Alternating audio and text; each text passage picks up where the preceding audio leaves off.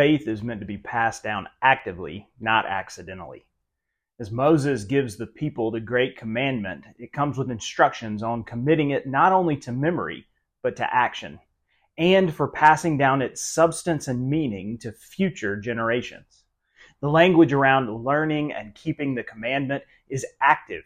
It's meant to be lived and taught with the story that led to its giving, being told and retold to children and to each other. Too often we repeat the commandments of God without living them and telling the stories of their impact on our lives. We hope they will somehow filter down and spread accidentally when we should be actively living, remembering, and teaching them.